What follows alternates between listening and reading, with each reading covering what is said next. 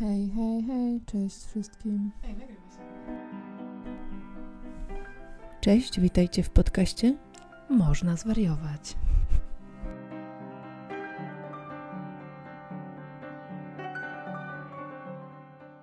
Cześć, witamy Was w podcaście Można Zwariować. Ja jestem Kleo z Fundacji Można Zwariować. tak. Ja jestem Ania z Instagrama Psychoedu. I z czym zaczynasz dzisiaj? Zaczynam z taką ciekawością i jestem lekko podekscytowana, co nam z tego podcastu wyjdzie.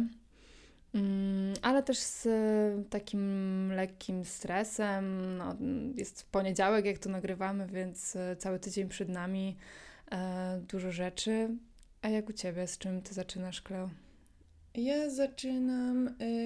ja zaczynam z dużym wczorajszym sukcesem, ponieważ to był pierwszy dzień od jakiegoś naprawdę już długiego czasu, kiedy spędziłam dłuższy czas, to znaczy parę godzin, na zewnątrz i w towarzystwie innych ludzi, bez słuchawek i bez wytłumiających zatyczek do uszu. Wow, to gratulacje Więc, e, sukcesu. Tak, jestem z siebie dosyć zadowolona w tej kwestii. E, Pierwszy odcinek poświęcimy temu, dlaczego i jak się tutaj właściwie znalazłyśmy. E, I możemy chyba zacząć od ciebie. E, I myślę, że od takiego pytania z przeszłości, to znaczy, Mhm. co cię podkusiło, jak zdałaś maturę, żeby w ogóle zdawać na psychologię akurat? E, Po pierwsze, niechęć do matematyki. Em, A tak na serio, to em, interesowały mnie zawsze takie humanistyczne rzeczy. Język polski, historia. Lubiłam analizować bohaterów literackich i dowiadywać się o, o jakichś wydarzeniach z przeszłości. I gdzieś taki sens świata chyba zawsze mi towarzyszył. E, Nie interesowałam się szczególnie psychologią w liceum, nie czytałam jakichś książek na zapas. Stwierdziłam, że pójdę na te studia, zobaczę, czy mi się podobają. E, W międzyczasie namiętnie oglądałam na HBO serial Bez tajemnic. E, Podobała mi się Mm. praca psychoterapeuty tak filmowo.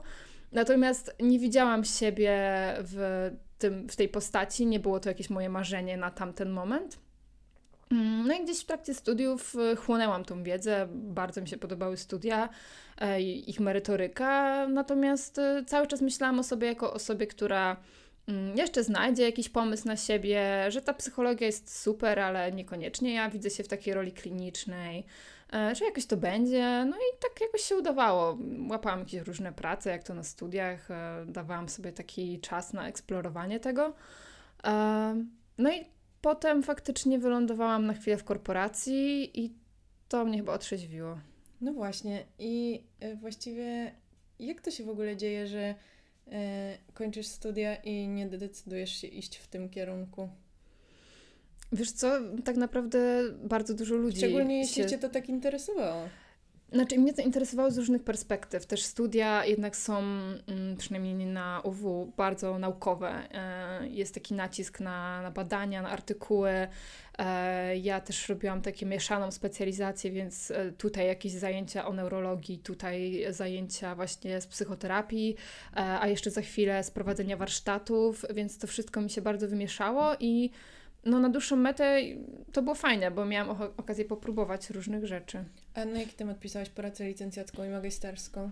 E, Licencjackie nie pisałam, bo to były jednolite studia, A, no a tak. magisterska o inteligencji emocjonalnej e, i O. korelacje e, z mm, perspektywą czasową i z mm, osobowością. I robiłaś takie badanie na jakiejś ilości osób e, Tak, z, tak. z testami? Tak, testowałam w ogóle inteligencję też, e, inteligencję emocjonalną. E, To był taki w ogóle duży projekt. Mojego, mój prom- promotor jakby zgrał nas, ileś tam magistrantek, żebyśmy współpracowały. I robiłyśmy takie trochę szersze badania. Ja właśnie badałam, potem analizowałam wyniki pod względem inteligencji emocjonalnej i jaki ona ma wpływ na to, jak postrzegamy perspektywę czasową. Um, I też były tam zależności z wyrażaniem złości.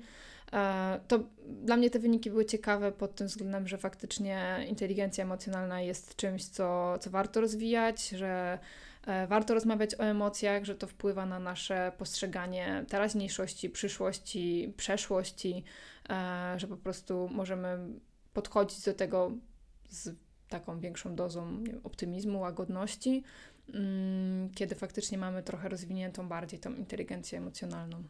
A co się stało, że po studiach w ogóle nie poszłaś w tym kierunku ani terapeuty, ani, ani Mhm. psychologa, tylko zupełnie w innym?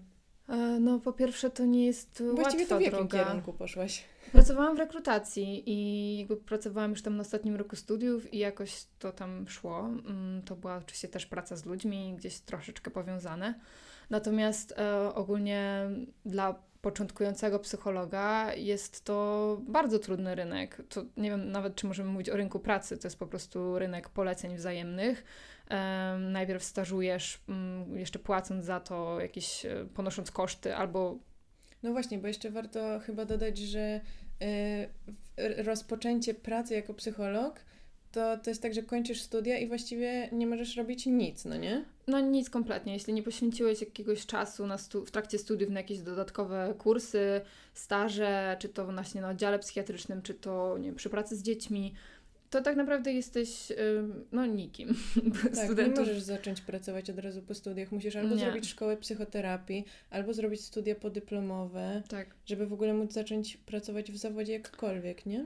Tak, ale wiesz co, to jest trochę słuszne, bo jednak same te studia, mimo że przygotowują przez te 5 lat do, do zawodu, to jednak są tak szerokie i tych tematów jest tam tak dużo, Mhm. że ja będąc absolwentką psychologii, no sama by się, bym się nie umieściła em, jako, nie wiem, na, na posadzie psychologa w poradni, czy nie wiem, w przedszkolu, czy gdziekolwiek. E, to jednak jest potrzebne to dodatkowe doświadczenie, ale też może w trakcie studiów powinien być na to nacisk. Ja też miałam takie wrażenie, kiedy e, ja studiowałam, tylko robiłam licencjat z psychologii akurat w jednej szkole, która, jednej z kilku szkół, która ma studia niejednolite. Mhm. E, I naprawdę, jak czasami patrzyłam na to, kto ze mną studiuje i jakie, jakie, jakie to są osoby, osobowości, tak charakterologicznie, Mhm.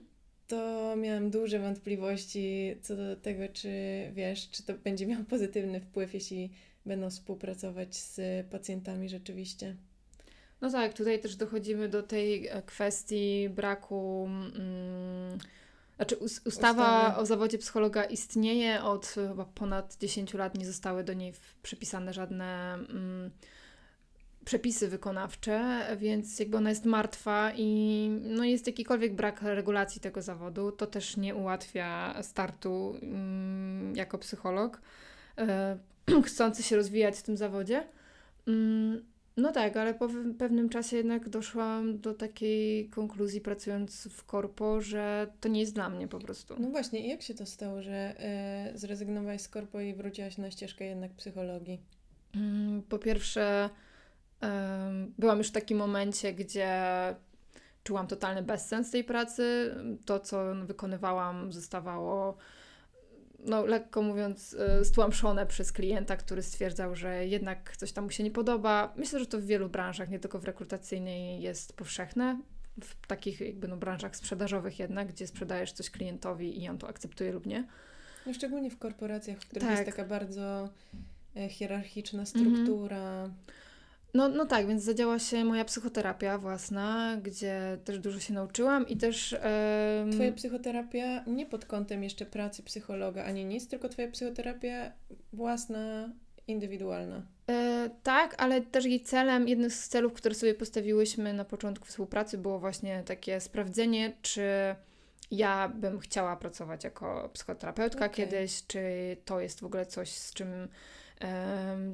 Czy, co mogłabym w sobie rozwijać. Ja miałam wiele obaw, e, czasami w ogóle jakichś takich irracjonalnych, więc przez to wszystko przebrnęłyśmy. Hmm. E, No i w sumie to było fajne, że po kilku miesiącach faktycznie moja psychoterapeutka powiedziała mi, że, no, że cel został osiągnięty. Jakby ja już się dowiedziałam, że, że jednak chcę iść na tą ścieżkę. E, No i się pożegnałyśmy. Mm, Bardzo I ile miło. to trwało? Ile trwała twoja psychoterapia? Mm, Wiesz co, około 5 miesięcy. Nie aż tak Okej. dużo, ale to była terapia, to był nurt humanistyczny, więc to też jakby pozwalało nam nawiązać super kontakt w Mm. krótkim czasie i, e, i faktycznie ja bardzo dużo wyniosłam z tej psychoterapii. No i też nie oszukujmy się, miałam jakiś start, który pozwalał na takie wynurzenie się, odsłonięcie się, więc e, ta relacja po prostu była szybko nawiązana. No i pewnie też świadomość tego, jak możesz z tego skorzystać, co Tak, nie? Ja mam tak. wrażenie, że to y, daje ogromną w ogóle przewagę, jak się przychodzi na psychoterapię y, przygotowanym w pewien sposób, Mhm. to znaczy tak, wiedząc myślę, że o co chodzi, jakie są Mhm. nurty, jak możesz z tego skorzystać, bo y, mam też wrażenie, to akurat z mojego doświadczenia z szpitala psychiatrycznego, że trafiając, trochę będąc włożonym w taką sytuację, że teraz musisz się leczyć, albo teraz musisz chodzić na terapię, bo ja byłam na oddziale dla dzieci i młodzieży, to y, pojawia się trochę taki bunt, że Mhm. nie chce się mówić wszystkiego, albo boi się oceny, Jasne, albo oczywiście. wiesz, takie bardziej e, się pojawiają rzeczy, a z drugiej strony i ja to obserwowałam i z drugiej strony miałam wrażenie, że ja właśnie nie chcę tej postawy, bo już miałam pewną świadomość ze względu Mhm. na wcześniejsze doświadczenia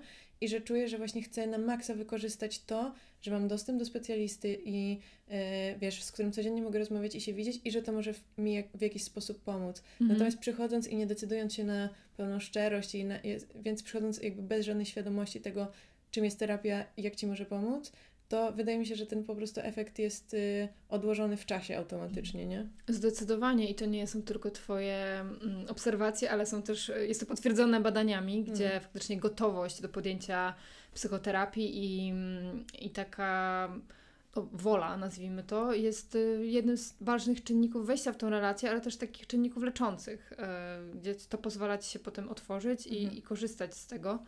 Y, Więc. No i co, skończyłaś swoją y, terapię i od razu poszłaś do szkoły CBT? Em, CBT, nie. czyli Szkoła Terapii Poznawczo-Behawioralnej. Musiałam na to chwilkę poczekać na jakby kolejną rekrutację, e, natomiast y, rzuciłam korpo i poszłam na staż, to na oddział dzienny, psychiatryczny. Spędziłam tam trzy cudowne miesiące. Może to Mm. zabrzmi dziwnie, ale płakałam jak odchodziłam i, i wszyscy terapeuci i, i lekarki również. E, bardzo dużo się tam nauczyłam i po prostu już wiedziałam w, od nie wiem, pierwszego tygodnia, że to jest to, co ja chcę robić że po raz pierwszy jestem, czuję się w miejscu pracy kompetentna, po prostu podjarana tym, co mogę robić. Miałam mnóstwo pomysłów. Oczywiście ograniczeniami było to, że jesteśmy w placówce NFZ-u i nie wszystko się da. Em, No ale ten czas, który tam mieliśmy, starałam się wykorzystać też e, pod kątem takim, żeby siebie sprawdzić. E, Wprowadzałam jakieś swoje pomysły na, na warsztaty dla pacjentów, e, prowadziłam zajęcia, tak żeby też odciążyć psycholożki, które tam pracowały, więc to był dla mnie super czas i, i wtedy to już w sumie poszło z górki.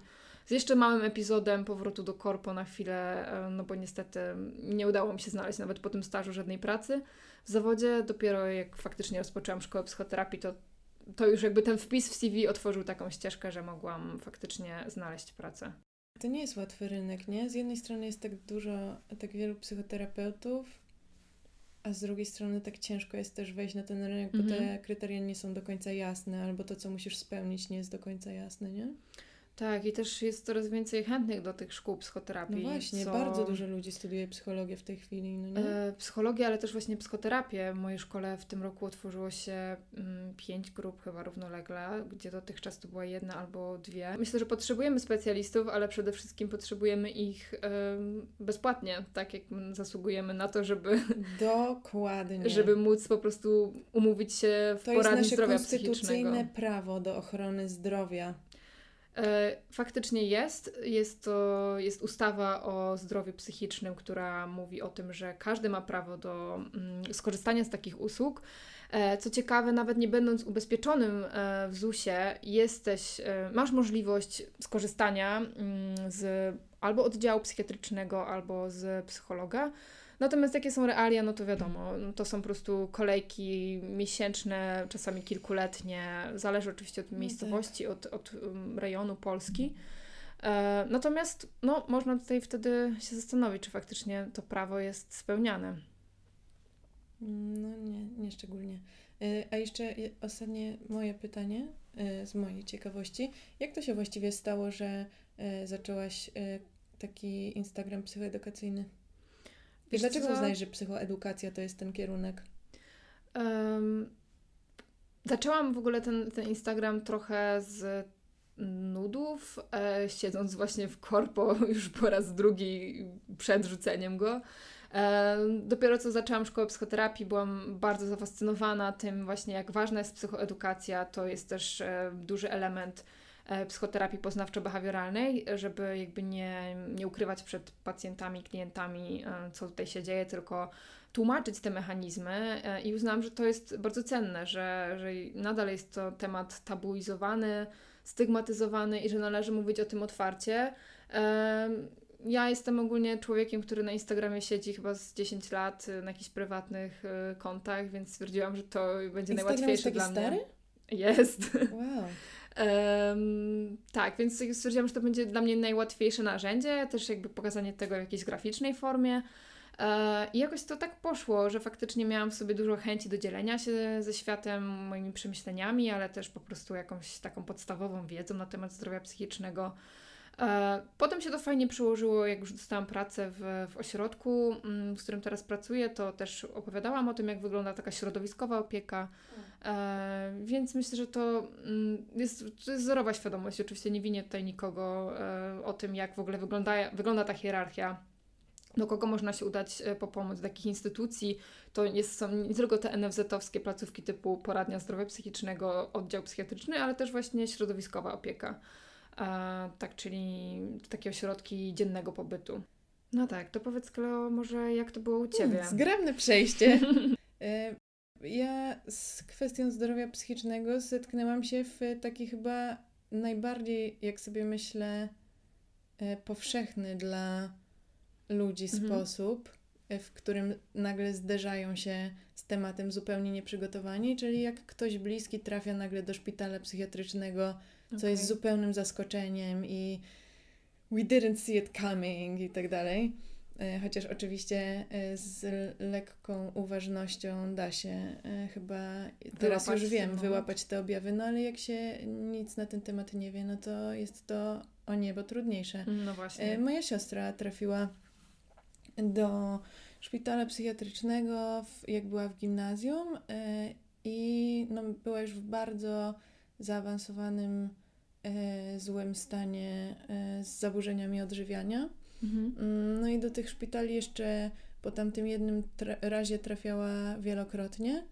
E, ja tam ją odwiedzałam. Ja już wtedy też nie mieszkałam w domu, bo w związku z pracą e, miałam.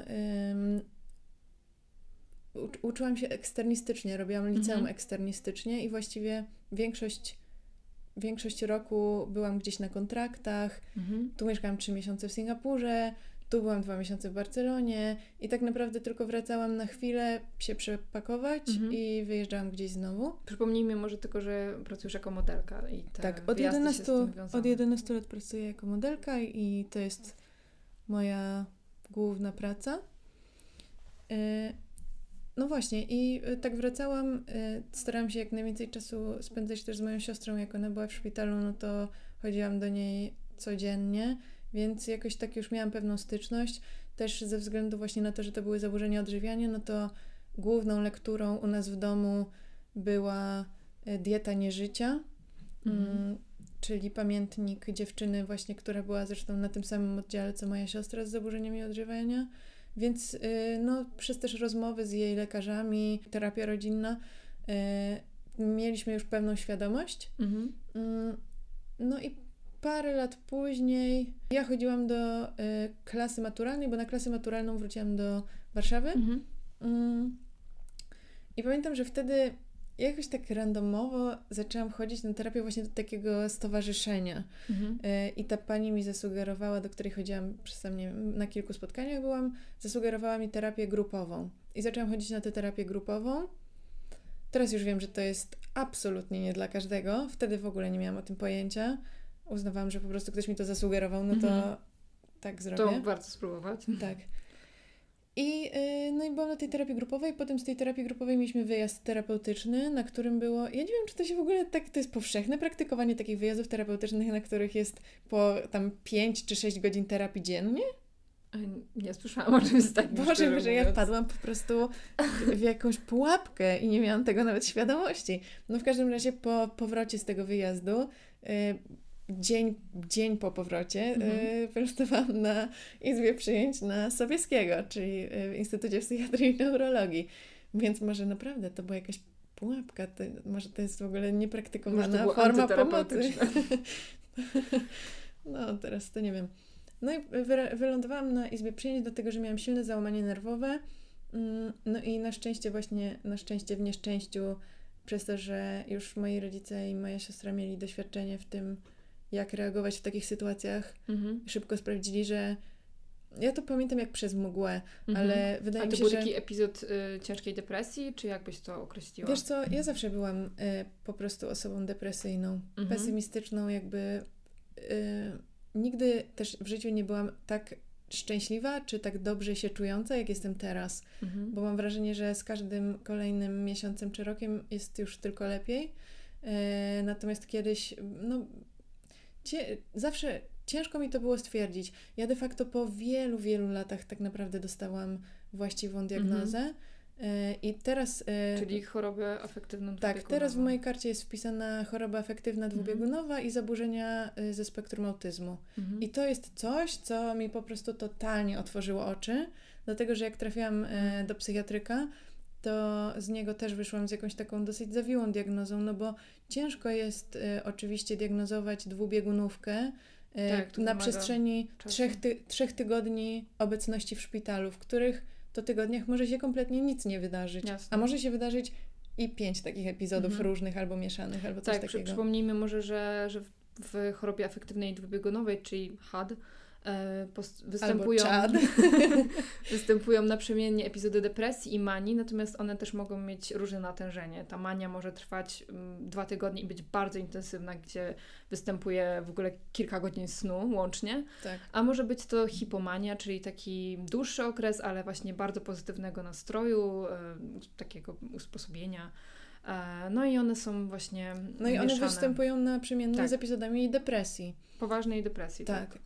I ja zdecydowanie byłam y, tą osobą z dwubiegunówką, u której totalnie przeważały depresje, Mhm. epizody depresyjne, a epizody manii nigdy w ogóle nie, po pierwsze nie słyszałam takiego określenia wcześniej, a po drugie y, nigdy nie, nie rozważałam tego jako jakieś takie epizody gorsze, bo dla mnie to było super, bo No tak. zawsze byłam bardzo wycofana społecznie, miałam trudności w nawiązywaniu kontaktów z innymi ludźmi, też cały czas się czułam źle, po prostu w kółko się czułam źle, więc jak miałam moment, w którym się czułam trochę lepiej, to myślałam sobie, wow, To było super. to było super, zmieniło mi się życie, alleluja. A jak długo trwały takie epizody manii u Ciebie? Wiesz co, te przed szpitalem, a właściwie przy, y, no tak, przed szpitalem, nie, nawet nie wiem, bo ich nie, jakoś tak nie rejestrowałam jako epizody No tak. manii, no nie? Po prostu miałam jakiś taki Wstecz lepszy czas, jest określić. lepszy też, czas w długim czasie gorszego czasu. Mhm. Natomiast ym, ponieważ po wyjściu ze szpitala trafiłam, no właśnie wyszłam z jakąś taką zawiłą diagnozą, z leczeniem na depresję, y, z leczeniem trochę na nerwicę lękową i takie to wszystko, wiesz, tak to nie się działo jakoś. Mhm. W sensie nie było to dla mnie jasne, Jasne, też. pierwsze diagnozy zawsze są najcięższe. Tak? Tak myślisz? Że one nigdy nie są on point? Y, No często tak jest, szczególnie właśnie mm, ta diagnoza HAD-u jest to zazwyczaj któraś diagnoza tak, z kolei, proces.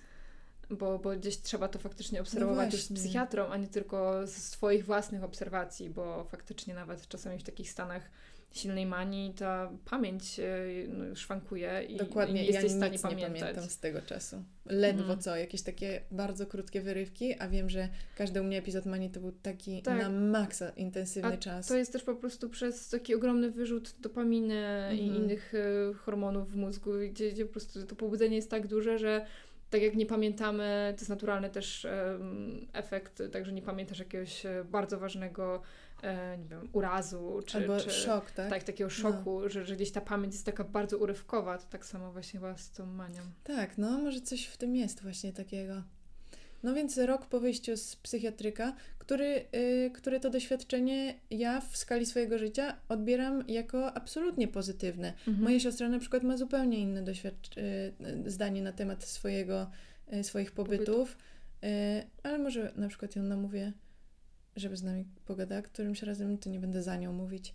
Y, No ale to też wiesz, to jest inaczej jak przychodzisz do szpitala i po prostu cię karmią na siłę albo No wkładają tak. rury do żołądka versus y, ja, która tam przyszłam i sobie pomyślałam, na początku byłam absolutnie negatywnie nastawiona i nie chciałam wstać na jedzenie i tak dalej.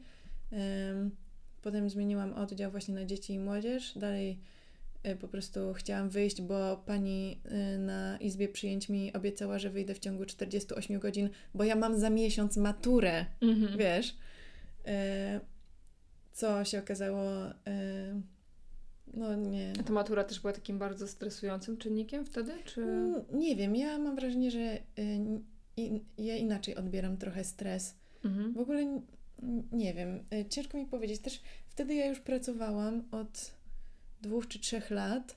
Wiedziałam, że to jest praca, którą mogę jeszcze wykonywać ze względu na swoje warunki fizyczne, y, więc miałam takie trochę podejście, że jasne, chcę zdać maturę, bo chcę w przyszłości pójść na studia, ale przez najbliższe lata nie czuję, że to będzie dla mnie na tyle ważne, żeby Okej. pójść na studia, bo mogę sobie popracować, zobaczyć, jak Mhm. to tam się ułoży. Mm, A, a maturę mogę chyba tam na przestrzeni pięciu lat po maturze można ją poprawiać, chyba jakoś tak? Coś, coś takiego no, jest. Na pewno można ją zdać e, Czy na przestrzeni trzech w lat. dowolnym wieku ogólnie. No ale jak już zdasz maturę, to możesz ją poprawić przez kilka Mhm. lat, więc to jakby miałam z tyłu głowy, że to teraz tak zdam po prostu, żeby y, zaliczyć. Mhm. Y, też akurat ja jestem słuchowcem i dopiero niedawno sobie zdałam sprawę z tego, że przez to, że jestem słuchowcem, to stąd były zawsze moje świetne wyniki na egzaminach końcowych.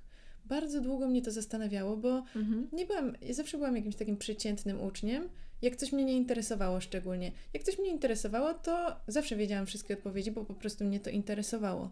E, Natomiast nie, nie przygotowałam się do, nie przygotowywałam się jakoś do matury szczególnie. Mhm. Bardzo się przygotowywałam do e, matury ustnej z polskiego, która jak wiadomo nie miała żadnego znaczenia w żadnej rekrutacji ani w niczym, dlatego że mogłam zrobić prezentację o czymś, co mnie super interesowało. Wybrałam na temat y, fenomen poetów przeklętych i po prostu godzinami siedziałam w bibliotece i sobie czytałam, bo to była dla mnie ogromna frajda. A do reszty, no właśnie nie, ja się nie uczyłam do matury. I też y, nie spodziewałam się tego, że będę miała jakieś super wyniki. Straszyła mnie matematyczka, że mnie nie dopuści do matury, bo przez dwa lata nie chodziłam do szkoły, w sensie uczyłam się sama. No i nie jestem orłem z matematyki, więc to mnie zestresowało, Okej. bo myślałam, że no naprawdę modliłam się o te 30%. Mhm. Potem przyszły wyniki 67%. Nie wiem skąd, naprawdę. I właśnie widzisz, jest dużo takich rzeczy, że ja sobie myślę, nie wiem skąd mam te informacje, ale ja naprawdę ja się totalnie uczę ze słuchu. Wystarczyło, że pierwszą przychodzę- osobą, która używa argumentu, bo wiesz, ja jestem słuchowcem, a nie wzrokowcem, bo O, to o naprawdę? wzrokowcach to po prostu słychać zewsząd, że a wiesz co, ja tutaj mm, tego to nie, bo ja jestem wzrokowcem. O, naprawdę. Wow. Ciekawy. e, Ale ogólnie argument. wzrokowców jest no, zdecydowana większość chyba w społeczeństwie. O, no to ja jestem zdecydowanym słuchawcem, gdybym miała, dlatego się tak cieszę, że robimy podcast, bo ja też jestem strasznym podcast headem, ale strasznym. Jakbym miała e, wybrać jakieś jedno e, medium, które bym zostawiła na świecie. Lubię oglądać filmy, lubię czytać książki, ale to bym totalnie zostawiła radio i podcasty. To jest moje ukochane medium. Bardziej to e, lubię niż e, filmy, niż Ja książki. też bardzo lubię podcasty. I też y, na przykład, wiesz, to dopiero w tym roku do mnie tak doszło, Mhm. o co tu chodzi, że ja po prostu jestem słuchowcem. Mhm. Y, I na przykład nie czytam super szybko książek. Zawsze sobie myślałam, że to jest super właśnie szybko czytać książki, a mi to jakoś tak idzie naprawdę powoli, potrzebuję na to czas, trochę sobie poczytam, odłożę i w ten sposób czytam na przykład jedną książkę na pół roku albo parę miesięcy. W sensie, wiesz, jak się przyłożę, no to jasne, dam sobie radę, ale...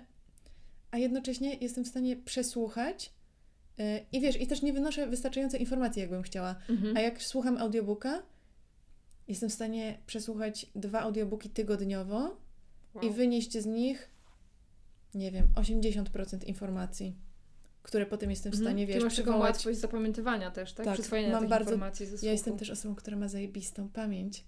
I jestem w szoku to mówiąc, bo pierwsze co, jak po e, psychiatryku przyszłam, znalazłam w końcu swoją terapeutkę, panią Wandę, to, e, to pierwsze, jedna z pierwszych rzeczy, które jej powiedziałam, to, że ja mam fatalną pamięć i ja nic nie pamiętam. I Mhm. rzeczywiście mam e, bardzo duży problem z pamiętaniem swoich rzeczy, swoich wydarzeń i swoich Mhm. e, wspomnień.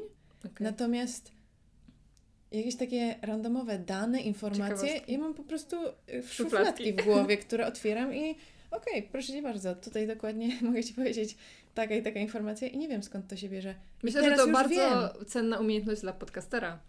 Mieć takiej Hmm. zawsze szufladkę z Może jakąś to będzie- ciekawostką, tak, anegdotką. Ciekawostkowy program, jak już będziemy się mniej tym stresować. No dobra, to, To, będę twoje... rzucać ciekawostkami jak z rękawa. tak. No i właśnie, no i to się zaczęło wszystko, wracając, to się zaczęło wszystko właśnie dlatego, że trafiłam do szpitala i potem zdałam sobie sprawę z tego, że ja mam taki luz, bo moi rodzice są otwarci na to Mhm. I zrozumieli, że okej, to jest taka sytuacja, w której no musimy zareagować, musimy dać swoim dzieciom właściwą i adekwatną pomoc.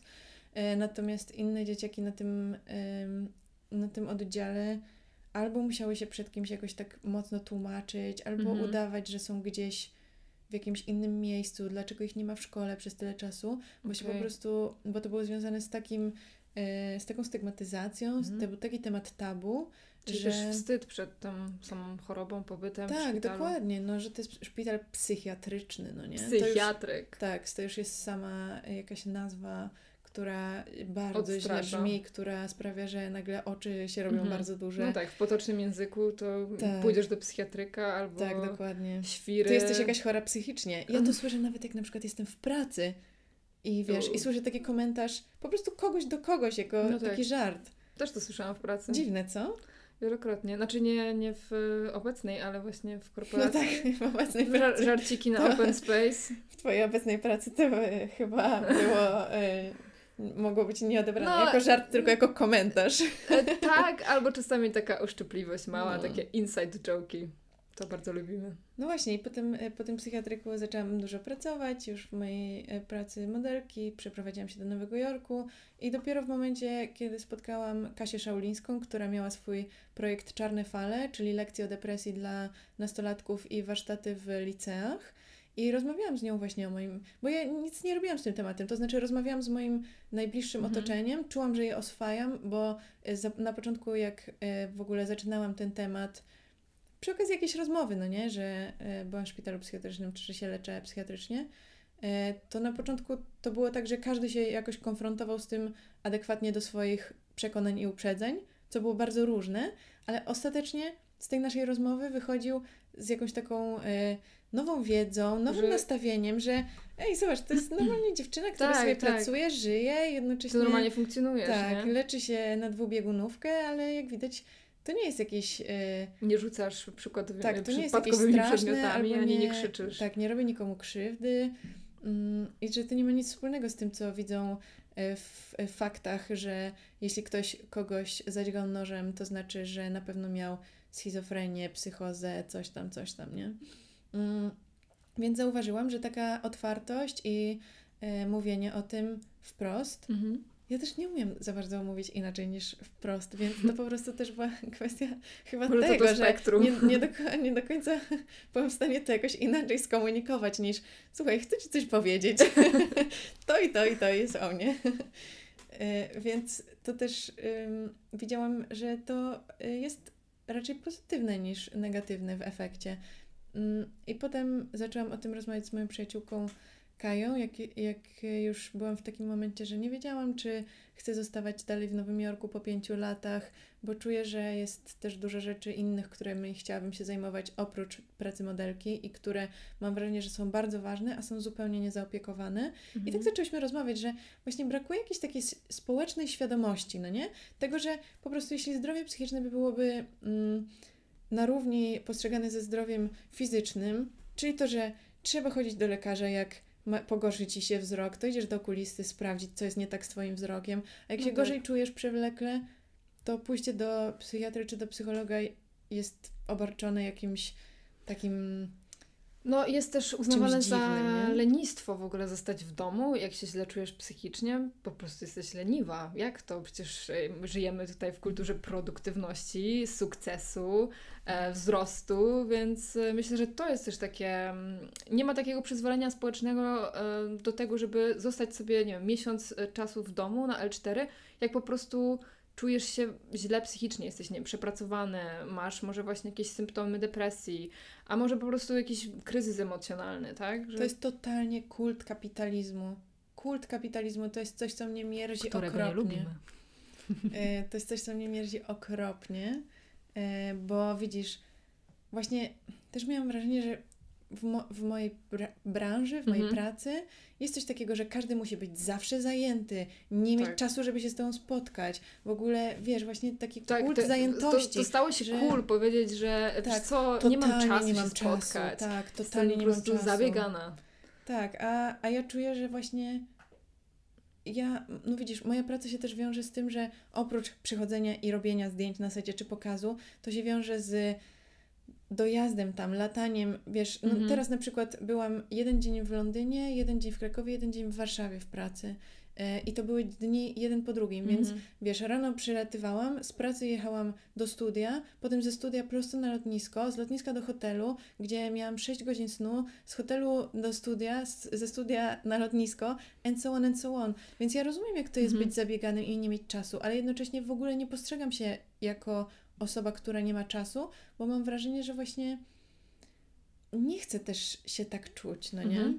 Jakoś staram się mm, sobie tego Ale ty jak to gospodarować. postrzegasz, że, że jednak znajdujesz ten czas właśnie w tych okresach spokojniejszych, czy... Y, tak, no moja praca też nie jest codzienna, No tak. więc mam takie momenty, w które mam przeznaczone tylko na rzeczy poza pracą i kiedy pracuję, no to przez to, że to jest jednak praca fizyczna, Mhm. to nie mogę sobie jednocześnie siedzieć na kompie i odpisywać na maile i jeszcze coś robić, nie wiem, na, odpisać na maile na przykład fundacyjne w jednym, mniej więcej w jednym Mhm. czasie, no nie? Co by było możliwe, gdybym pracowała na, przy komputerze w, jakim, mm, w jakimś mniejszym lub większym stopniu. Mm, No tylko w pracy fizycznej, no to po prostu, wiesz, stoję na secie i nie jestem w stanie odebrać telefonu, ani nie jestem w Jasne. stanie niczego napisać.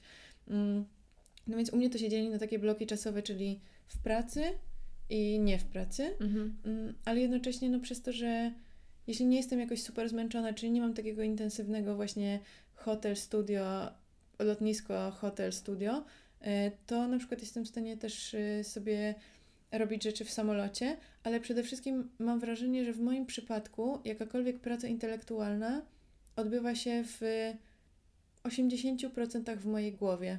To znaczy, jeśli na przykład mam coś do zrobienia, bardzo y, się starałam ostatnio zaimplementować to y, w mojej siostrze, która Mhm. jest, moja siostra jest tak inną ode mnie osobą, że na przykład ona, dla niej to podejście, jakie ja mam do rozwiązywania rzeczy czy do robienia rzeczy, jest zupełnie y, nie do, nie do zaadaptowania. To po prostu jest kompletnie nie jej. Mhm. E, bo ona ma zupełnie inne podejście. Natomiast dla mnie to jest tak, że jeśli na przykład mam coś do zrobienia albo coś do zorganizowania, e, czy podjęcia jakiejś decyzji, no nie wiem, załóżmy, że mam do zrobienia remont. To akurat było w kontekście rozmowy z moją siostrą, bo ona będzie teraz robiła remont w swoim mieszkaniu, taki duży. I ja mam takie podejście, że okej, załóżmy, remont jest za dwa tygodnie, no nie? Mhm. trzy czwarte tego czasu poświęcam na e, analizie, e, analizę tego wszystkiego jakby w backgroundzie mojej głowy. To znaczy, właśnie nie wiem, czy to, to chyba można nazwać prokrastynacją w pewien sposób. To znaczy, że mam, tak jakbyś miała po prostu program włączony w komputerze, w który coś tam robi, ale ty jednocześnie robisz inne rzeczy w Mhm. tym samym czasie. No więc ja to tak postrzegam, że po prostu w tej głowie mi się jakoś tam Mieli? to wszystko mieli y, i rozwiązuje samo, bo Okej. to się myśli w tym samym czasie, kiedy ja robię inne rzeczy i potem po y, półtora tygodnia mam gotowe rozwiązanie, to znaczy wyburzyć ścianę, wykończyć ścianę, zdjąć podłogę, skuć kafelki, wylewka, położenie nowych, nowych paneli, wiesz, jakby konkretne rozwiązanie tej sytuacji. I ja mówię, Ola, a nie możesz ty sobie po prostu tego włożyć do głowy na, myśl, na myślenie w trybie y, jakimś takim background na te trzy tygodnie i potem po trzech tygodniach będziesz miała przecież odpowiedź. Trochę jak włożenie ciasta do piekarnika i po, po prostu potem ci wychodzi gotowe. Mhm. Czyli jakby rozumiem z tego, że nie odpychasz tego e, planowania na później, to mi się bardziej kojarzy z prokrastynacją, takie jeszcze, jeszcze, nie, jeszcze mam czas, jeszcze nie teraz, tylko gdzieś myślisz o tym w międzyczasie tak no zwanym. właśnie, widzisz, jak czytałam o prokrastynacji i e, tym, jak em, właśnie The School of Life, to o czym Ci mówiłam, Mhm. ma bardzo fajny, takie, tą krótką animację na temat prokrastynacji. Czy może to był jakiś TED Talk, który... Ogólnie prokrastynacja jest teraz postrzegana jako problem z regulacją emocji. E, tak, czyli troszeczkę starasz się też, niektórzy tacy hardkorowi prokrastynerzy mają taki mechanizm, gdzie specjalnie, co, znaczy podświadomie odkładają coś na później, żeby udowodnić sobie, że nie dasz rady. Jakby zobacz, nie dałaś rady, bo odłożyłaś na ten to sam, u mnie jest na w ostatni ogóle, moment. to w, w ogóle w drugą stronę. Właśnie dlatego mi nie pasowało to słowo Bardziej tutaj. tak, że szkoda mi e, na przykład robić coś przez długi czas, jeśli wiem, że to nie wymaga tego czasu, Mhm. więc wolę sobie to najlepiej przemyśleć i dokładnie w swojej głowie zaplanować, jak to zrobić i potem to po prostu zrobić. I to zawsze działa. Okej, ale jednak masz to na tapecie gdzieś, gdzieś na dalszym Tak, planie, ale masz. No. Tak. Nie wiem, jak to wytłumaczyć inaczej. Jestem ciekawa, czy nasi słuchacze potrafią zrozumieć Twój tok myślenia. Właśnie, widzisz, to jest właśnie super ciekawe, czy inni ludzie też tak mają. Jedną z e, takich rzeczy, które poruszyłam na mojej terapii jakiś czas temu, e, bo dla mnie fenomenem było to, że jak zaczęłam leczenie farmakologiczne, to wcześniej w, moj, w mojej głowie było strasznie ciężko żyć, bo moja głowa to była, e, wiesz jak wyglądają na przykład autostrady w LA Wiem. i takie węzły i w ogóle zjazdy, wjazdy. Tak, i No to moja sześć głowa, pasów tak, w jednym e, kierunku. Sześć pasów w jednym, sześć pasów w drugim. To moja głowa dokładnie tak wyglądało. Po prostu tyle rzeczy mi się myślało, że ja nie byłam w stanie znaleźć chwili spokoju i potrzebowałam i tak bardzo spokojnego otoczenia, Mhm. więc tym bardziej bycie wśród ludzi było dla mnie Czyli zawsze piekielnie przestym, męczące. Przestymulowana z- ze środka mojej głowy. Ale też Mm. z zewnątrz. O, z, jak, jakby jakakolwiek stymulacja z zewnątrz to już było zdecydowanie za dużo. Mhm. I ym, jak zaczęłam brać leki, to to się wszystko po prostu nagle wyłączyło i w mojej głowie się Wow. zrobiło pusto. I to było, i jakby wiesz, myślałam tylko Mhm. bieżące rzeczy, które A jakie było dla Ciebie to uczucie pustki? Bo bardzo dziwne. Dla wielu To osób znaczy- jest to takie też nie do wytrzymywa, nie, tak, nie to do było dla mnie wytrzymania, nie do wytrzymania. Pojawiła się u mnie w ogóle e, taka rzecz jak autoagresja, bo nie wiedziałam, co się dzieje. Nie wiedziałam, czy Mhm. śpię, w jakim jestem momencie świadomości, no nie? Czy jestem w swoim śnie, czy jestem w prawdziwym życiu, dlaczego nic mi się nie myśli, dlaczego tam jest Mhm. pusto. E, No, było to bardzo dla mnie trudne i dziwne. Dlatego byłam agresywna, że potrzebowałam sprawdzić, czy ja jestem na żywo, czy Mhm. gdzie ja jestem. Okej, czyli chciałaś coś poczuć po prostu. Tak, e, po prostu uczucie, no nie? Mhm. E, takie, które wydaje się realne. Więc to był zabieg czysto praktyczny. Nie chciałam sobie zrobić żadnej krzywdy, no nie? Mhm. Po jakimś czasie, ze względu na pewną przykrą sytuację, o której być może tu kiedyś w przyszłości opowiem, dotyczącą gaslightingu. E, wiedziałam, że Ty też o tym pisałaś na Mhm. Psychoedu. E, zdecydowałam się zmienić leki. No i ta zmiana leków miała jednak na mnie bardzo pozytywny wpływ. Okazuje Okej. się, że ja po prostu tak reagowałam na SSRI, czyli leki wychwytu zwrotnego serotoniny. I jak zmieniłam e, moje leki, e, to, Mhm. to się trochę poprawiło. Czyli to były już leki dopasowane do HAD-u? Tak, Okej. no tak. Poprzednie leki miałam istotne. SSRI i też stabilizatory. Czyli takie typowe leki przeciwdepresji, an- antydepresanty. Tak, tak, tak. I stabilizatory właśnie Mhm. ze względu na HAD, a potem zmieniłam leki na inne leki, też stabilizatory i antydepresanty, tylko inne substancje, Mhm. które zdecydowanie dużo lepiej na mnie wpływają, nie muszę ich zwiększać. I też zmieniło mi się w głowie. To znaczy, to jak mi się zmieniło w głowie i kwestia myślenia, to jakby leki to jedno, myślę, że też również Psychoterapia? Psychoterapia, oczywiście. E, natomiast właśnie e, bardzo mnie zastanawiało w sumie w takim razie, jak, co, co to jest normalne myślenie? Jak Mhm. sobie ludzie w swojej głowie myślą i No żyją w tak. swojej głowie? Przecież większość życia jest w Twojej głowie. Czy Ty się kiedyś kogoś o to pytałaś? Jak on sobie my- Tak, myśli? w ogóle dla mnie też na psychoterapii to był taki wątek, bo ja miałam wrażenie, że w mojej głowie jest tyle myśli i ja w ogóle już próbowałam medytacji jakoś właśnie w tamtym okresie, czyli ze dwa lata temu i dla mnie to było po prostu nierealne. Ja miałam wrażenie, że nikt inny nie ma tyle myśli co ja i nikt nie prowadzi tak absurdalnych dialogów ze samym sobą jak ja. O, a ja z drugiej strony wychodziłam z drugiego, z drugiego założenia, że wszyscy mają tak samo przecież jak ja, jak ja mam w mojej Nie, głowie. ja, ja po prostu miałam wrażenie, że to tylko ja mam taki jakiś dziwny na- natłok myśli. No ale moja psychoterapeutka mnie tak otrzeźwiła, mówiąc, że no, że chyba nikt nie jest z nas tutaj ogólnie w buddyjskim mnichem od razu praktykując uważność z jakąś aplikacją na telefonie i miałam takie, okej, no dobra. Em, no i jakoś e, nauczyłam się też właśnie tak rozmawiać ze sobą bardziej nieoceniająco. To był długi proces, to jednak jest jakby proces, który trwa gdzieś już po zakończeniu tej psychoterapii nadal trwał. Ja, ja się tym interesuję i, i, i robiłam jakieś bardziej kursy medytacyjne pod tym względem. E, I myślę, że, że to jest w ogóle super temat. Jak, jak, jaką narrację prowadzisz w swojej głowie. No każdy, To, to każdy ma te myśli. I, I ja już jestem teraz takim troszeczkę właśnie cebetowym ekspertem własnym, gdzie mówię sobie, hej, to tylko głupia myśl, nie daj się. O, wow. Albo... Czyli jesteś naprawdę na zaawansowanym levelu. No nie, no, no zaawansowanym to nie, ale No staram się wyłapywać, staram się wyła- wyłapywać takie myśli, które są typowo myślami oceniającymi albo takimi właśnie jakimiś natrętnymi wizualizacjami przyszłości albo nie wiem, teraźniejszości, gdzie faktycznie mówię sobie, że hej, to tylko jakaś myśl, jakby po co w to wchodzisz, jakby po co to rozkminiasz, jakby nie wiem, jest, są fajniejsze tematy, które można było sobie porozważać, porozmyślać. Ja byłam przytłoczona tym natłokiem myśli i mam wrażenie, że to jest po prostu To czasami jest niezdrowe. jasne. Szczególnie gdzieś no, wpływa to na koncentrację, na nasze Tak. codzienne też czynności, które wykonujemy, na nasze zachowanie. Tak, więc Na mnie e, bardzo źle wpływało war, to. warto ogarnąć ten chaos w głowie, bo serio się da. No ale przy tej e, długiej dygresji, kończąc e, to, jak ja się tutaj znalazłam, no to właśnie te wszystkie interesujące rzeczy, które są super ciekawe w odniesieniu do zdrowia psy- psychicznego. Przecież to są jakieś takie formy anomaliów, które się dzieją u kogoś w głowie, No, a u ciebie nie, a u kogoś się dzieją z jakiegoś powodu i one są bardzo różne. ale też jak, jak ciężko jest w ogóle Super to zbadać. ciekawe. W sensie, No właśnie. Ty możesz sobie wkręcić, że nikt inny tak nie ma, a, a tak naprawdę może każdy tak ma, a może każdy ma zupełnie No inaczej, właśnie. bo każdy z nas jest inny. Więc e, Super ciekawe.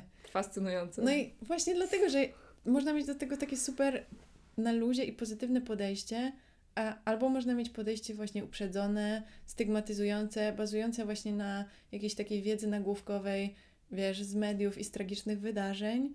Em, uznaliśmy przez to, że przez to też w jakiej, w jakiej branży pracuję, do jakich specy, specjalistów y, mam dostęp, mm, że po prostu trzeba zrobić kampanię społeczną, która będzie e, przystępna i która Mhm. będzie pokazywała temat w taki sposób, właśnie w taki, jak o nim rozmawiamy. Czyli wiesz, Normalny. chodzi- normalny, dokładnie, spoko, no Mhm. nie? Żeby każdy mógł mieć ten komfort i pomyśleć sobie, o wow, a ja się z czymś zmagam i się z tym ukrywam, a to jest w sumie taka też ciekawostka, wiesz? Tak, i też. Można to po, postrzegać e, jako po prostu ciekawą rzecz, która się Komuś m, przytrafiła? komuś Mhm. przytrafiła. Wiem, że to może bardzo często przecież zaburzenia psychiczne to jest bardzo trudna rzecz. E, No i ogromne cierpienie. I ogromne cierpienie, jasne. Ale, mm, ale też warto na to czasami może spojrzeć z, Mhm. z różnych, e, pod różnym kątem. Tak, myślę, że w ogóle to nawet jak sobie tutaj siedzimy i rozmawiamy, czy tak jak rozmawiałyśmy już kilkukrotnie poza mikrofonami, Poza anteną. poza anteną, e, to, to, to, jest w ogóle już ogromny krok, tak? Nawet jeśli pogadasz e, z znajomymi na ten temat, nawet jeśli nie przeżywacie zaburzeń psychicznych, tylko każdy z nas przeżywa jakieś kryzysy, po prostu rozmawiajmy o tym. I, I też to, co myślę, że będzie fajnego w kampanii, ale też całej, w całym tym, co robi Można Zwariować, fajne jest to, że to jest właśnie przystępne i, i niekoniecznie takie smutne, niekoniecznie to nazywa się stop depresji albo e, jest strasznie mnie po prostu mierzi to, to, ta akcja stop depresji, jakby okej, ale jakby skoro już tak dużo osób ma tą depresję, to po prostu powiedzą, mówiąc stop depresji, nie zatrzymamy Dokładnie. jej, po prostu O, rozmawiajmy o niej, e, dawajmy sobie prawo na przeżywanie jej, na leczenie, na kurczę, no, no, no tyle rzeczy potrzebujemy, a, a niekoniecznie pierwszym, pierwszym tym aspektem jest stop. Dokładnie. Dla mnie pierwszym aspektem cały czas jest normalizacja tematu i otwarcie dialogu społecznego, Tak. bo kiedy masz przestrzeń na to, przestrzeń, żeby o tym mówić, przestrzeń, żeby to tym samym przeżywać, to, to w ogóle zmienia sytuację tych osób, które w niej są. Mhm.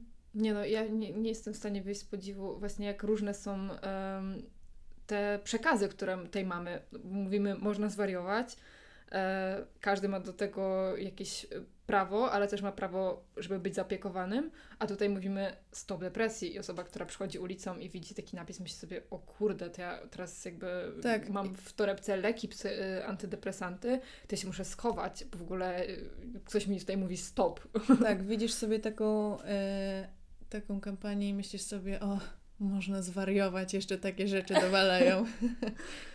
Myślę, Znaczy ja uważam, że ta kampania była też na pewno z, w słusznym celu i nie chcę tutaj jej bardzo mm, krytykować aż Nie, no tak, ale chcę zwrócić uwagę na jak, też na właśnie językowo, jak, jak możemy to postrzegać i jak ten jeden cel słuszny może w ogóle być odbierany na wiele różnych sposobów, tak? No bo ktoś inny może powiedzieć, o fajnie, że powstała kampania, która interesuje się zdrowiem psychicznym, a ktoś inny może, może właśnie pomyśleć sobie, że o nie, no, ona jest w jakiś sposób atakująca mnie.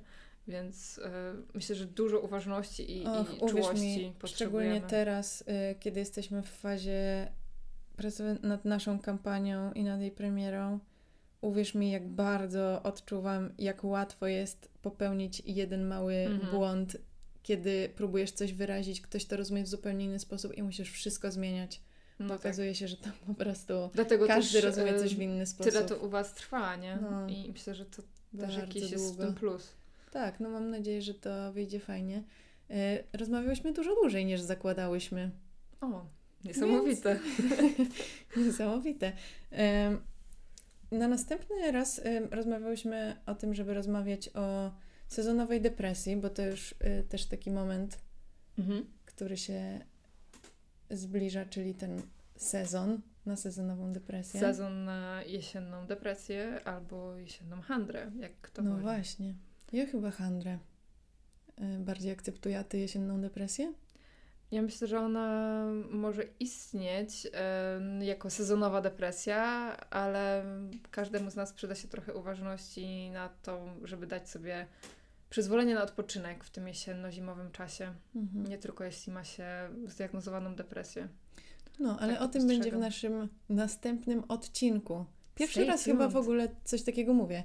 W następnym odcinku, No, czyli w odcinku numer dwa. Bardzo Kochani, się cieszę. pamiętajcie, żeby zaobserwować nasz podcast.